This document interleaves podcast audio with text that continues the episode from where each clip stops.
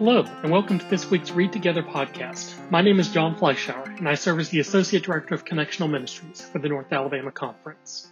This week's readings come from the lectionary for the 10th Sunday after Pentecost. In particular, today, I'll be reading from Paul's letter to the church at Ephesus. So let's read together from Ephesians chapter 4, verses 1 through 16. I, therefore, the prisoner in the Lord, beg you to lead a life worthy of the calling to which you have been called, with all humility and gentleness, with patience, bearing with one another in love, making every effort to maintain the unity of the Spirit in the bond of peace. There is one body and one Spirit, just as you are called to the one hope of your calling. One Lord, one faith, one baptism, one God and Father of all, who is above all and through all and in all. But each of us was given grace according to the measure of Christ's gift. Therefore it is said, when he ascended on high, he made captivity itself a captive.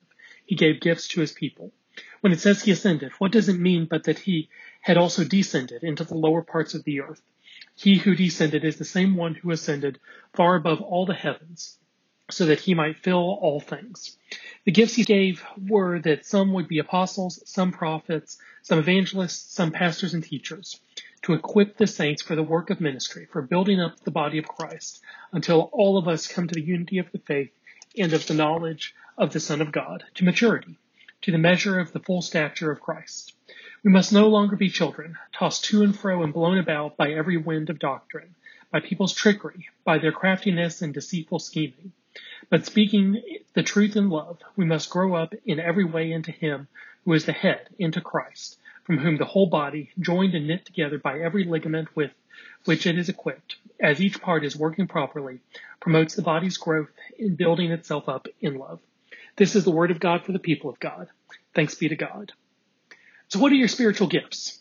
Scripture teaches us that as Christians, we all are given specific gifts by the Holy Spirit for the good of the church.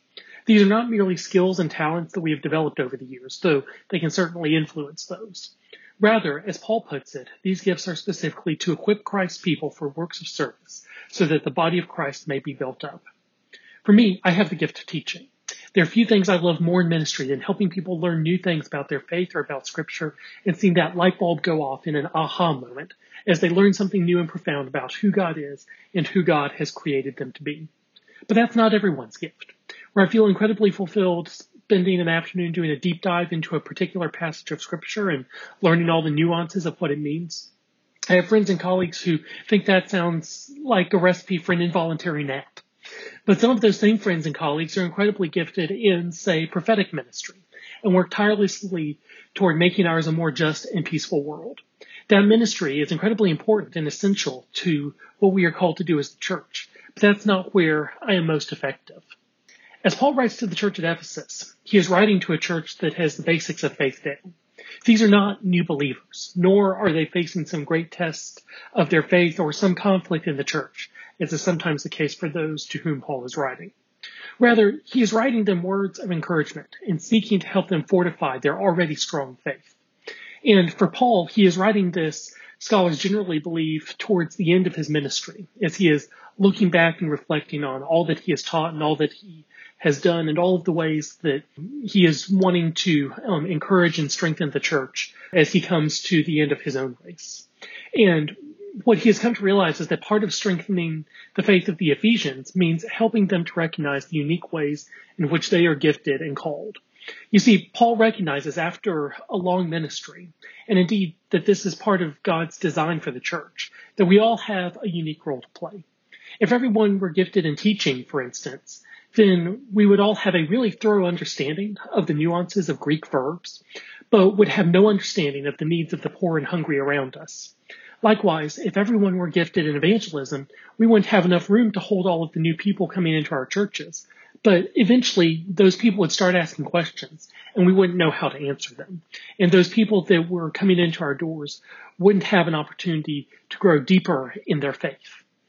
Now, that's not to say we can ignore the things that we are not especially gifted in. In fact, Paul goes out of his way to say that our goal should be to become mature, attaining to the whole measure of the fullness of Christ, who perfectly embodied all of these gifts. But as we are on our way to perfection, we can trust that the entirety of God's work doesn't rest solely on any one of our shoulders. For me, that's one of the greatest, most brilliant parts of each of us being uniquely gifted, is that we can work together and build one another and the church up by using each of our unique gifts. In fact, I think that's why Paul prefaces these words by talking about how there is one body and one spirit. And in fact, if you go back and count, he uses the word one seven times just in the first couple of verses of today's passage. But as Paul emphasizes this unity, as he emphasizes that there is one body and one spirit. He is emphasizing that though we are all uniquely created and gifted, we are all part of one body, and it is from the one Holy Spirit that we receive these gifts. Even in our differences, even in the ways that we are uniquely created, even in the ways that we are not like one another in our giftings. We are called to work for the good of that one body, the church.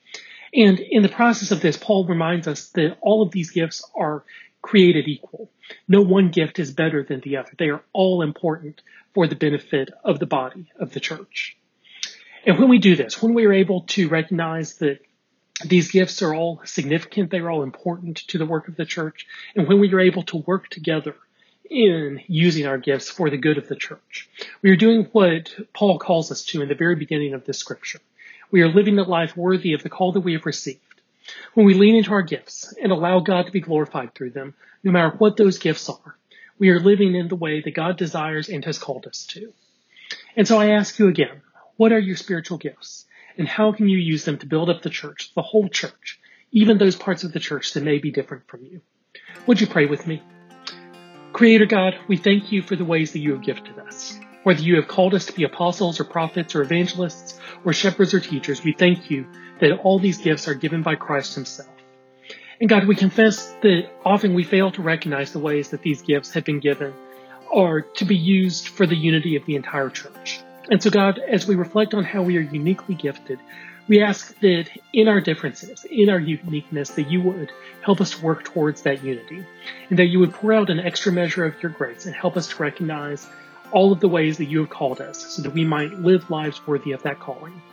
We love you, Lord, and we give you thanks. It's in the name of the Father, and the Son, and the Holy Spirit we pray.